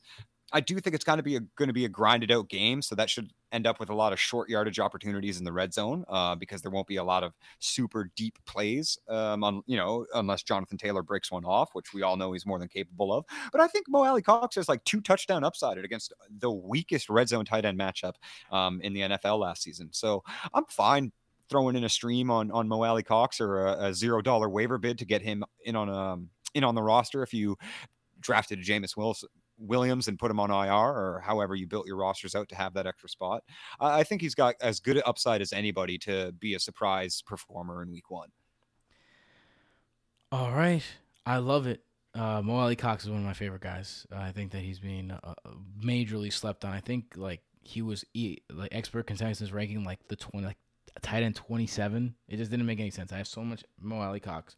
Um, but anyway, let's get into the patrons. This is the patron section, the the part where they pay for, baby. Uh, the start sit questions. We are going to be going over some patron start sit questions. Not only are we going to be giving you our opinions, but we'll also give you the opinion of the Fantasy Football by Brodo app, which takes all of our rankings into consideration, as well as a select group of uh, people that we add as well. So uh, not only is it us because we don't want to be completely biased, but it's also some people that we very much believe in to make the true matchup rankings, uh, which according to us, according to our algorithm, uh, should be the most accurate rankings out there in the entire world.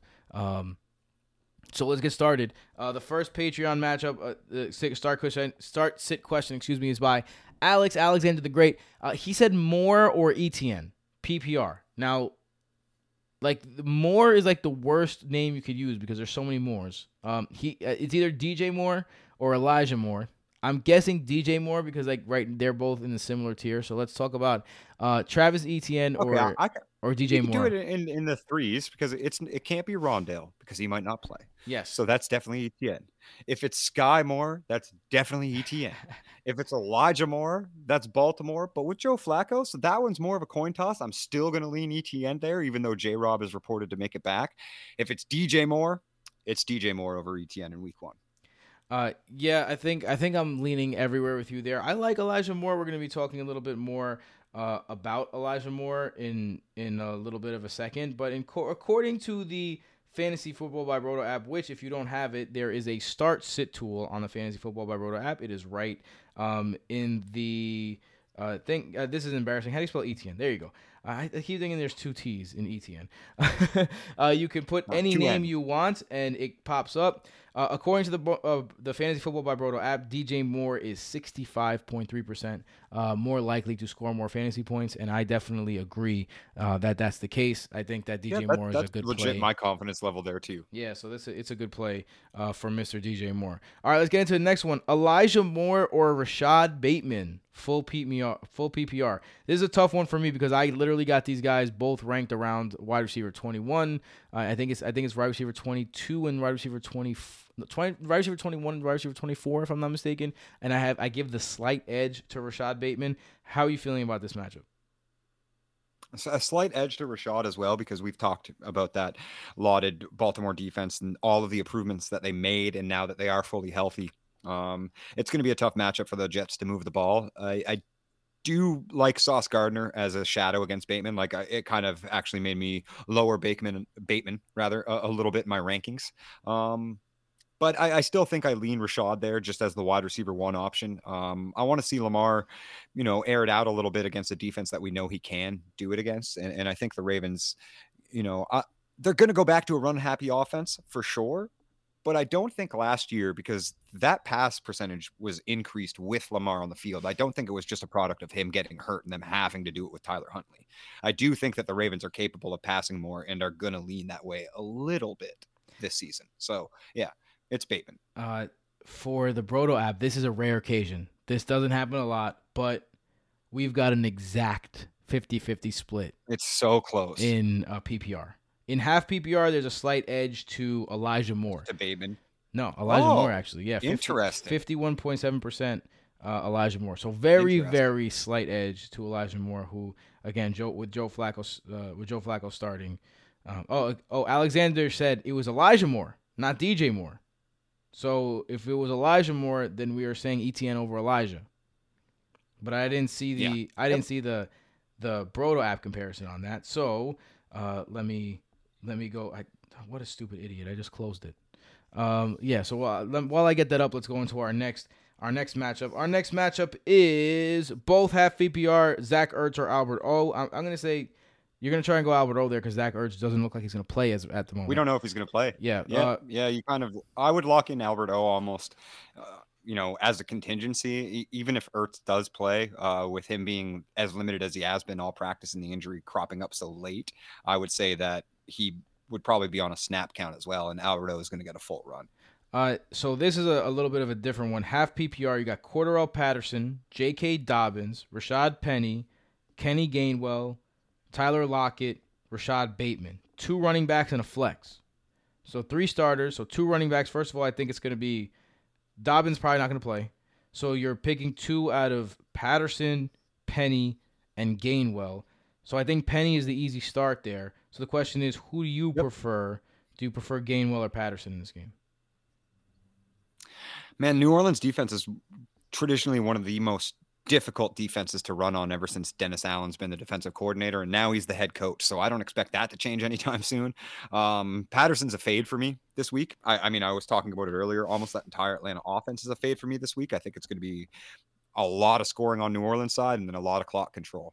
Um, it's it's tough, Kenny Gainwell, but Miles Sanders has been limited, and, and, I was talking about garbage time in that game as well. So I like Kenny Gainwell for some garbage time upside, and it's going to be a stressful week watching him have two points until the fourth quarter. But I, I, might lean Gainwell over Patterson there. And then yes, it's Rashaad Penny over J.K. Dobbins in that situation because as we know, even if he does play, Dobbins will be on a very limited pitch count.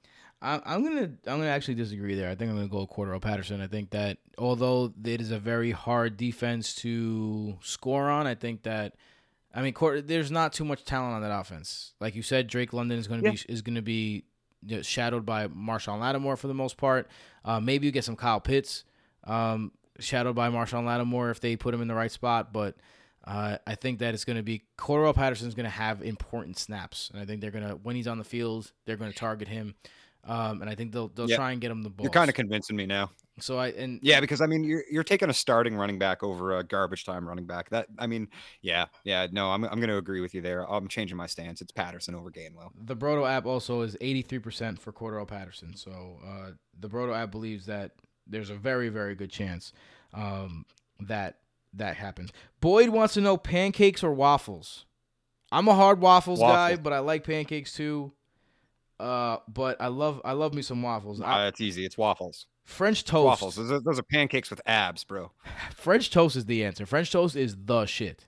I love my French girl toast. loves French toast. Does she? And you must you must make French toast like a motherfucking yeah. boss, bro. Oh, dude, I make the best French toast. I need some. I need some nice cu- egg custard, bro. I need some. I need some French toast by Matt.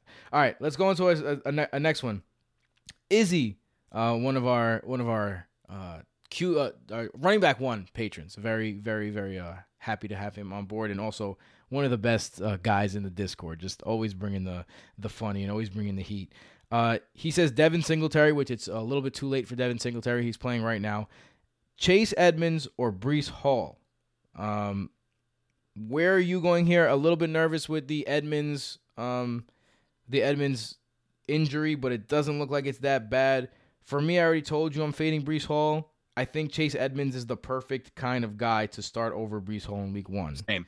Uh, because of where you got him. agree. Yeah. So are you? Are you Yep. also? Yeah, you're on that. All right. So let's see Oh, what yeah. the. I'm into that. I'm Let's into see what the bro I, I like Chase Edmonds a lot. Yeah, yeah, for sure. Uh, the Brodo app um, thinks Breece Hall uh, is the call there, but I think that that might change as we get closer to game time. Um, let's go over to uh, the next start sit question as I look for it and waste time. Kenny Gainwell or Sky Moore? PPR. Oof. That is a deep league. Um, I, I think you got to go Kenny Gainwell on that one. Sky Moore, you don't know what type of, you don't even know if he's going to get on the field at all. Yeah, I, I do like Gainwell. I like Gainwell this season. I, I like that garbage time matchup again. Uh, man, it, it's tough to. I, I- what, what I was saying is you're starting all of those players in that Kansas City Arizona off, offensive firehouse game though. So, I mean, I, I think the higher upside swing is probably Skyy Moore for a, a random two touchdown game. But we're so early in the season that that's not necessarily like it's not necessary to kind of manage with risk that way. I'm, I'm going to lean Gainwell. I'm going to lean Gainwell over Skyy Moore in that matchup. Uh, we got Kenneth Gainwell on the Broto app as well, 67%. So about two thirds uh, likelihood that Gainwell uh, gains well, but don't, don't, don't. All right. Um, let's go over to the next one. I have this Big Will, uh, one of our favorites as well. Bronx, uh, Bronx stand up. I have Deontay, who's unsure for this week in my flex. However, on my bench, I have Drake London, who's also unsure for this week. If both of them end up being out for the week, who do I start in the flex between Garrett Wilson, Rachaad White, Jalen Tolbert, or Khalil Herbert? Half point PPR. So this is one where you're you're digging deep because you're not only replacing one injury, you're replacing two injuries, and you mentioned how you don't like Drake this week, which I fully understand. Like I'm, I'm also definitely fading Drake this week. So, what do you think? Garrett Wilson, another rookie wide receiver, Rachaad White, someone who doesn't have a defined role yet as well, a rookie running back, Jalen Tolbert, a rookie wide receiver who has more of a defined role, it would seem, and or Khalil Herbert, the second year running back, uh, who again you don't really know if he's going to get on the field. For me, it's about kind of more a handcuff play. yeah, I mean, for me, it's about the touches. So I guess I, I'd lean Jalen Tolbert here. I think that's where Same. I I think it's about oppor- opportunity upside, and uh, again, something that I'm playing a lot into week one is over under upside, and, and that game having a 52 point over under is one of the more scintillating matchups of the week. Um, I think you're going to enjoy having Dallas pass catchers in that offense, and Eh, Jalen Tolbert's kind of struggled more than I would like as a as a big truther of his throughout the preseason, but that's also something that we just you know we see with rookies all of the time, and and he has are inarguably the easiest path to opportunities out of all of those matchups. So th- that is where I will lean just on the basis of targets. who would you put second? Who should, who should I even like compare him to? It's got to, I mean, I- don't hate Garrett Wilson. I, I think his projections are hilariously low across all platforms where like he's projected under seven points in some places. I don't hate Garrett Wilson, man. I obviously I had him ranked as my wide receiver one B alongside Drake London because of the draft capital situation that he received being an alpha and an early declare. Um, yeah, yeah. Um, another Bateman question. So Bateman seems to be a very popular question uh, in this in this matchup. Rashod Bateman or Chase Edmonds in the flex full point PPR. This is by Piz two four three full point PPR.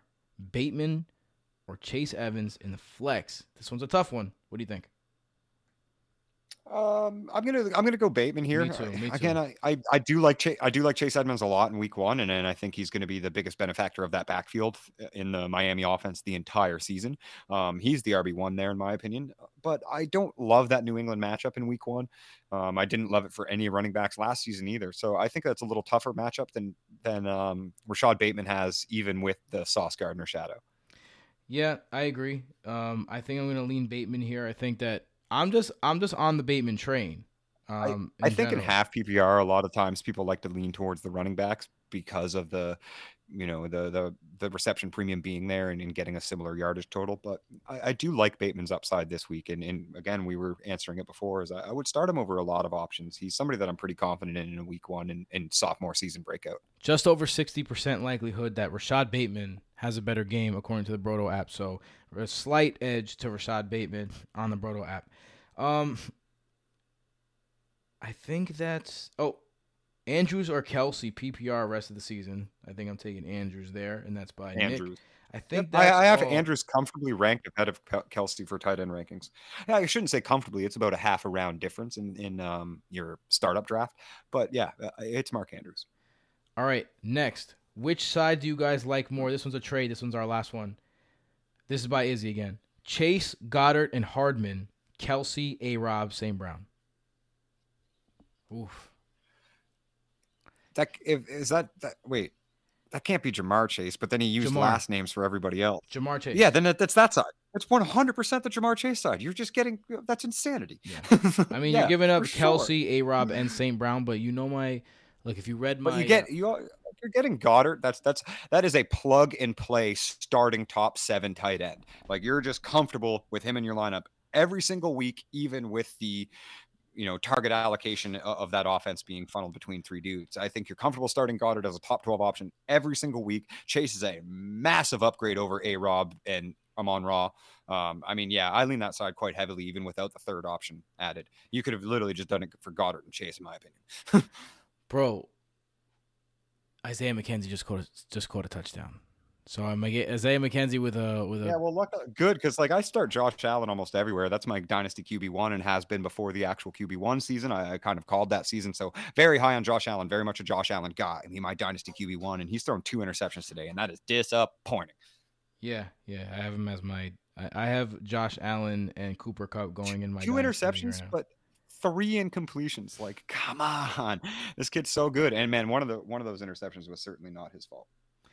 Um, all right, let's get into the last segment of the day, and that is the Unlimited League. If you don't know what the Unlimited, Unlimited. League, it is by our patrons. Um, so what what it is is two different uh two different divisions. We're gonna be talking about the the matchups.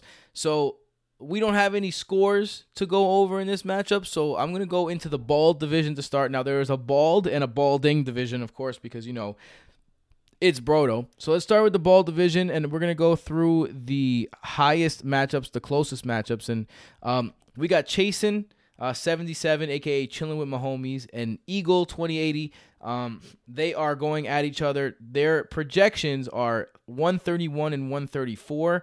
Um, so they have a very close matchup uh, that's gonna happen this week. Uh, on one side, we got.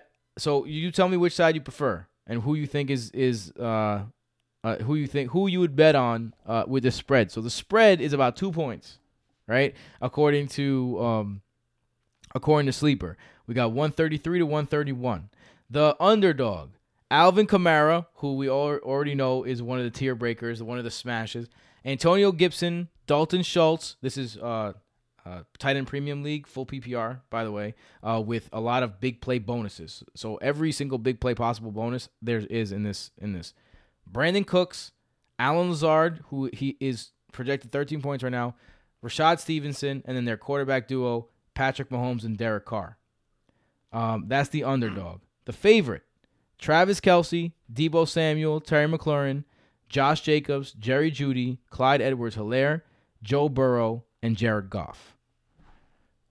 For me, I'm kind of I'm taking I'm, I'm, taking the dog. I'm taking the dog too, man. I think I think uh, Chasen has it this, this, week. Uh, I, I, dog I'm, against the spread. Let's go. Yeah, I'm taking the dog against the spread. I think that his uh, he just has better matchups this week. Uh, but let's let's see with that. Uh, Hertz alerts is uh, is the name of the other one uh, of the other guy. So let's see this. Let's go through at least two matchups in each of these divisions, and then uh, you know we're gonna be going over different matchups every week. Uh, unfortunately, we can't you know, talk about every single every single matchup. It's literal. It would literally be. It's literally 32 teams. It's it's the NFL. Um, so actually, the NFL only has 30 teams.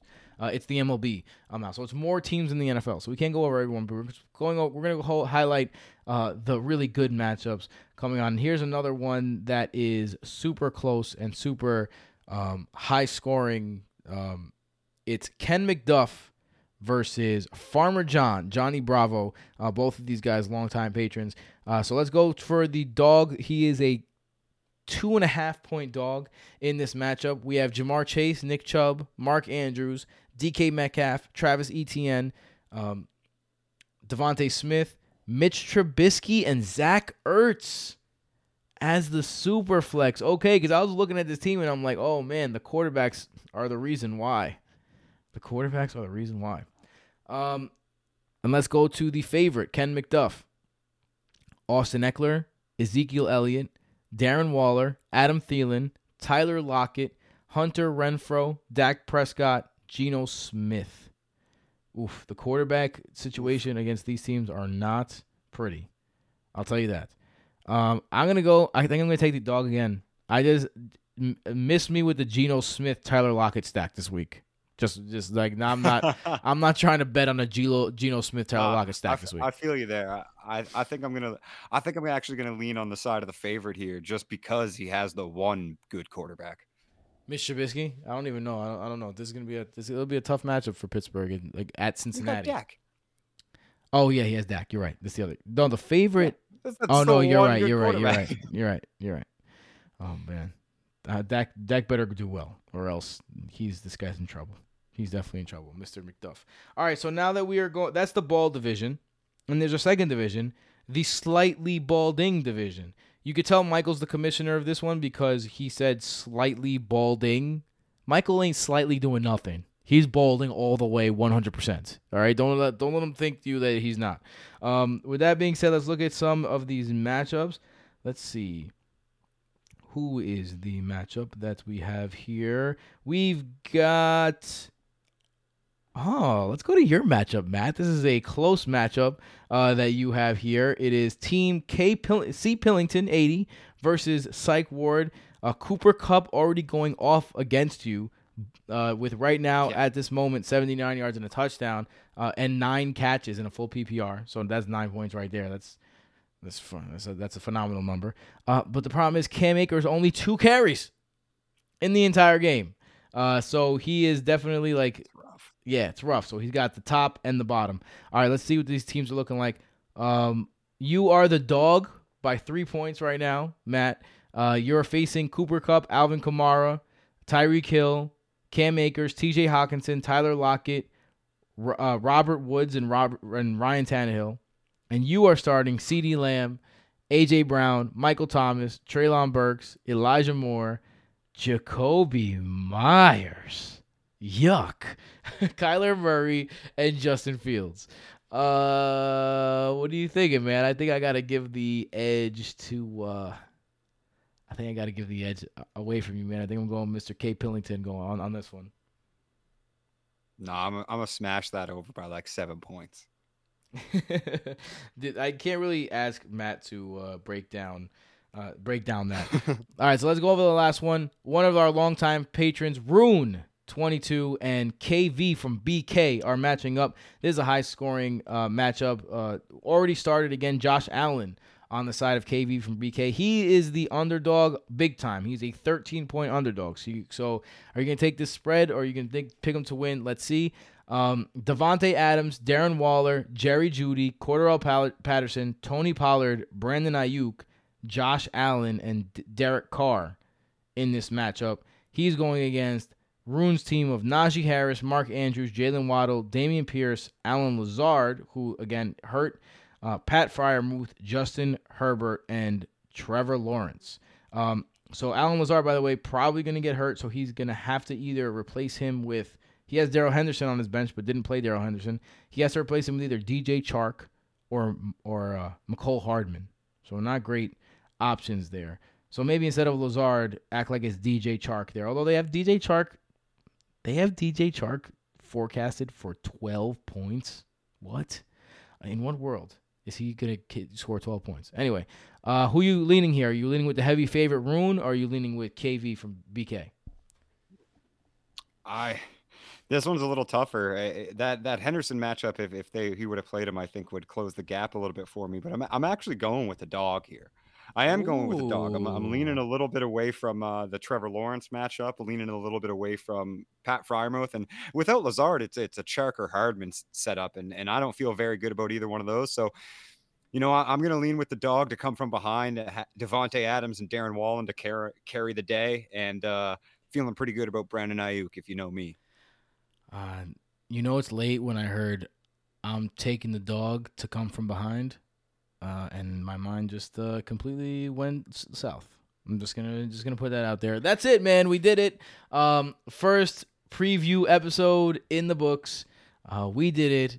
Matt, thank blast. you. Yes, it was a great time. Uh, we're gonna be doing this every week, ladies and gentlemen. So don't forget, and we're gonna have cool drops next time, probably. I I don't want to. I don't want to.